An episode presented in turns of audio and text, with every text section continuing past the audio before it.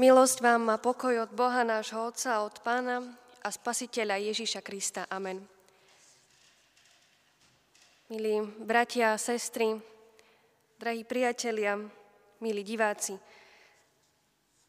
dnešné Božie slovo nachádzame v Evanieliu podľa Jána v 6. kapitole v prvých 15, 15 veršoch takto. Potom odišiel Ježiš na druhú stranu Galilejského mora Tiberiackého a nasledoval ho veľký zástup, lebo videli znamenia, ktoré činil na nemocných. Ježiš vystúpil na vrch a tam sa posadil so svojimi učeníkmi. A blízko bola veľká noc, slávnosť židovská. Keď teda Ježiš pozdvihol oči a videl, že veľký zástup prichádza k nemu, riekol Filipovi, kde nakúpime chleba, aby sa títo najedli. Ale to povedal len preto, aby ho skúšal, lebo sám vedel, čo urobí. Odpovedal mu Filip, za 200 denárov chleba im nestačí, aby sa aspoň máličko dostalo každému. Povedal mu jeden z učeníkov, Ondrej, brat Šimona Petra. Je tu chlapec, ktorý má 5 jačmenných chlebov a dve rybičky, ale čo je to pre toľkých? I rozkázal Ježiš, usaďte ľudí. A bolo tam mnoho trávy. Posadilo sa teda mužov okolo 5 tisíc. Na to Ježiš vzal chleby, dobrorečil Bohu a rozdával sediacim, podobne aj z rybičiek, koľko chceli. Keď sa nasítili, povedal učeníkom, pozbierajte nalámené zvyšky, aby nič nevyšlo na zmar. Pozbierali ich teda nalámané zvyšky, ktoré po jediacich zvýšili z piatich jačmenných chlebov, naplnili 12 košov. Ľudia však vidiac znamenie, ktoré učinil, hovorili, je to naozaj prorok, ktorý mal prísť na svet.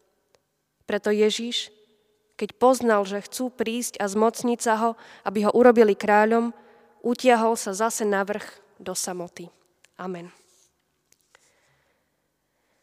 Zázraky pána Ježíša Krista boli vždy niečím pozoru, pozoruhodným a takým výnimočným. Ľudia, ktorí žili Kristovej dobe, boli ich očitými svetkami. Videli, ako vykonal mnohé predivné veci a často to bolo aj dôvodom, pre ktorý ho potom nasledovali. Príbeh zázraku nasýtenia zástupov sa udial pred veľkonočnými sviatkami. Ešte pred začiatkom paschy Ježiš vyšiel na vrch na druhej strane Galilejského mora a bol tam chvíľu iba so svojimi učeníkmi. No medzi tým ho už nasledoval veľký dav, ktorý predtým videl niekoľko jeho zázrakov. Títo ľudia, mnohí boli svetkami premenenia vody na víno na svadbe v káne Galilejskej, videli, ako Ježiš uzdravil syna kráľovského úradníka alebo nemocného v Betesde. Zázraky boli dôvodom, pre ktorý teraz veľký dav išiel za Ježišom. Čítali sme, nasledoval ho veľký zástup, lebo videli znamenia, ktoré činil na nemocných. Bol pre nich veľmi pozoruhodným mužom, takým divotvorcom. Oni videli na ňom niečo zvláštne a práve to ich priťahovalo. Keď Ježiš uvidel ten prichádzajúci dav, opýtal sa Filipa, kde nakúpime chleba, aby sa títo najedli. Nepýtal sa však preto, aby chcel naozaj nakúpiť chlieb, ale aby svojho učeníka skúšal, aby skúšal jeho dôveru, napísané je, ale to povedal len preto, aby ho skúšal, lebo sám vedel, čo urobí.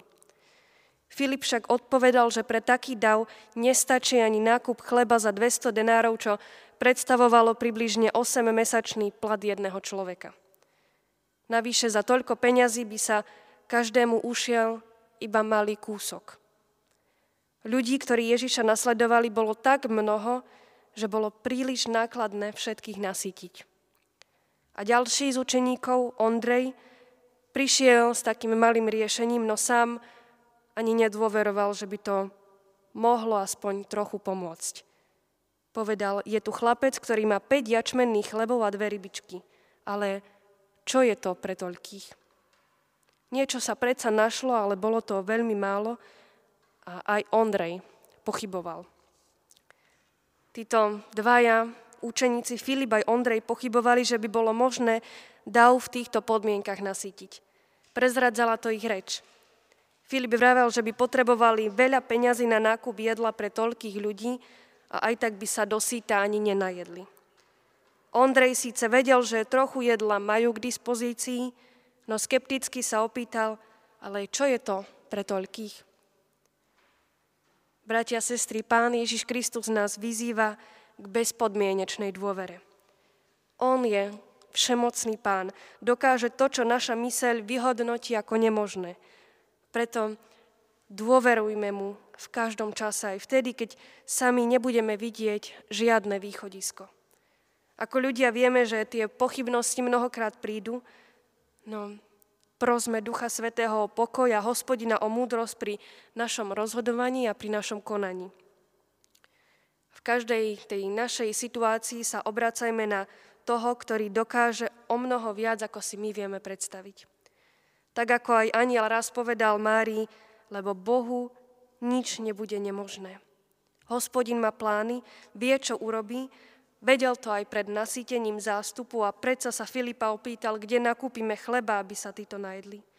On má plány aj s každým z nás. A preto nepochybujme, ale dôverujme vždy Kristovi. Dôveruj aj ty, že vykoná to, čo bude pre teba najlepšie. Pán Ježiš mal plán aj v tejto situácii, lebo príbeh pokračuje a povedal, usaďte ľudí. Bolo tam mnoho trávy, posadilo sa teda mužov okolo 5 tisíc. Učeníci mali usadiť ľudí. Keďže prichádzali veľkonočné sviatky a bola jar, ľudia sa mohli pohodlne posadiť na zem, na trávu. Bolo ich však aspoň dvakrát viac než 5 tisíc, ako to dosvedčuje na inom mieste Matúš. Tých však, čo jedli, bolo asi 5 tisíc mužov okrem žien a detí. Predtým, ako Ježiš vykonal zázrak toho nasýtenia, Vzal chleby, dobrorečil Bohu a rozdával sediacim, podobne aj z rybičiek, koľko chceli. Tu si všimnime, že Ježiš dobrorečil Bohu. Keď to robil, pravdepodobne použil tradičné židovské vyjadrenie vďaky nad chlebom. Ďakoval Bohu za pokrm, tak ako boli ľudia, ako boli tí ľudia, tí Židia zvyknutí. Predtým, než začali jesť, bola teda prvorada vďačnosť Bohu za to, čo im požehnal. V ľudských očiach to dokonca bolo málo, no Ježiš pred nimi ďakoval aj za to. Na to nesmieme zabúdať ani my. A to je ďalšia vec, ktorú si chceme všimnúť. Aby sme nezabúdali na to, čo nám Pán Boh dáva a na to, že je to dárom od Neho.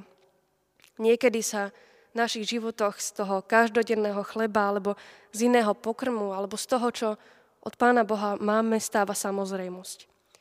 Možno si ani my neuvedomujeme tú veľkú Božiu milosť, ktorú nám preukazuje, keď máme dostatok všetkého na prežitie. A preto ďakujme hospodinovi za každý pokrm, za to, že nemusíme hľadovať, ale máme sa čím nasýtiť. Ďakujme mu za všetko, čím nás na tomto svete požehnáva. Ježiš rozdával chlieb aj rybičky. Z toho mála rozdával a všetkým sa ušlo dokonca vo veľkej miere. Jan zdôrazňuje, že chlebov a ryb, rybičiek bolo koľko chceli. Všetci z davu sa teda mohli dostatočne nasýtiť. Veľkosť zázraku sa ukázala aj vtedy, keď Ježiš rozkázal učeníkom pozbierať tie zvyšky, ktorých bolo 12 plných košov.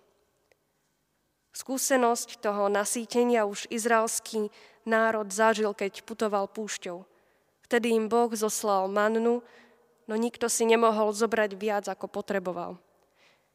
Ježiš nasytil všetkých a v tomto prípade zostalo aj na neskôr.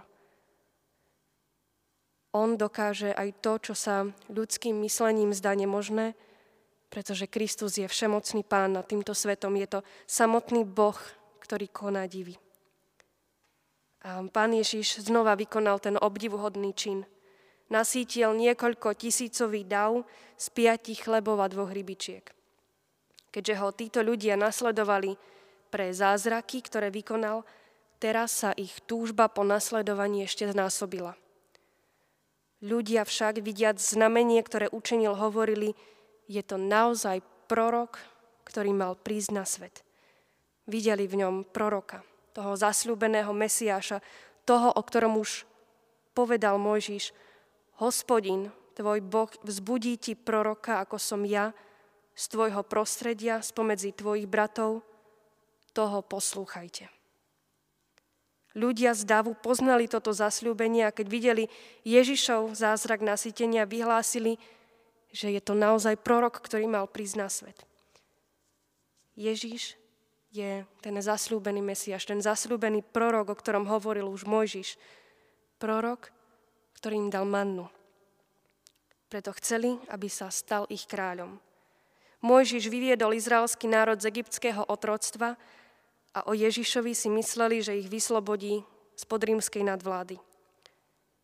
A ten príbeh sa končí tým, preto Ježiš, keď poznal, že chcú prísť a zmocniť sa ho, aby ho urobili kráľom, utiahol sa zase na vrch do samoty. Chceli sa ho zmocniť násilím, pretože potrebovali záchrancu od Rimanov, ktorí ich tak veľmi súžovali. Ich správanie však bolo dôvodom Ježišovho odchodu. On vnímal kráľovstvo inak, než tí ľudia z davu, pretože jeho kráľovstvo predsa nie je z tohto sveta, ako to píše Jan na inom mieste. Ježiš je ten zasľúbený prorok, Mesiáš, ktorý mal prísť na svet, aby dal ľudu viac, ako im dal Mojžiš. Nasytenie zástupu predstavuje jeden z jeho mnohých zázrakov – Kristus však neprišiel len preto, aby konal zázraky aby ho ľudia kvôli tomu obdivovali a aby ho kvôli tomu nasledovali. Neprišiel len preto, aby zázračne rozmnožoval pokrm a tak na seba upriamoval pozornosť. On je ten, čím sa máme sítiť. Ježiš povedal o sebe, ja som chlieb života, kto prichádza ku mne, nikdy, nikdy nebude lačnieť a kto verí vo mňa, nikdy nebude žízniť prišiel, aby nám daroval spasenie. Pretože On predstavuje ten duchovný pokrm, ktorým sa máme my každý deň sítiť. On prichádza k nám predovšetkým vo svojom slove, skrze ktorého môžeme spoznať a skrze ktorého môžeme stále viacej spoznávať. Pretože On má byť tým duchovným chlebom a prichádza k nám v modlitbe, vtedy, keď s ním hovoríme o všetkom, čo prežívame, keď mu vyznávame svoje hriechy. Prichádza k nám aj, keď sme v spoločenstve ostatných kresťanov. Prichádza k nám aj vo večeri pánovej, keď znejú slova vezmite a jedzte, toto je moje telo, ktoré sa vydáva za vás. Píte z neho všetci, tento kalich je nová zmluva v mojej krvi, ktorá sa vylieva za vás na odpustenie hriechov. Pán Ježiš hovorí, to čínte na moju pamiatku on je skutočne ten zasľúbený prorok, ktorý mal prísť na svet. Bratia a sestry, v Ježišovi Kristovi sa naplnili starozmluvné proroctva. Prišiel, aby zachránil tento svet nie spod rímskej nadvlády alebo akejkoľvek inej pozemskej nadvlády, ako si to predstavovali Židia, ale prišiel, aby nás oslobodil od hriechu, od diabla. Zostúpil na zem, aby nám daroval väčnosť.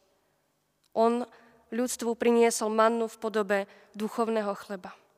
Prišiel, aby nám daroval mannu z nebies, ktorou je spasenie skrze svoju obed na kríži a poslušnosť svojmu otcovi. A tak pamätajme na to, že On je ten prorok, On je tým chlebom, ktorý zostúpil z neba, aby sme my mohli byť nasýtení a tak väčšine žiť. Amen.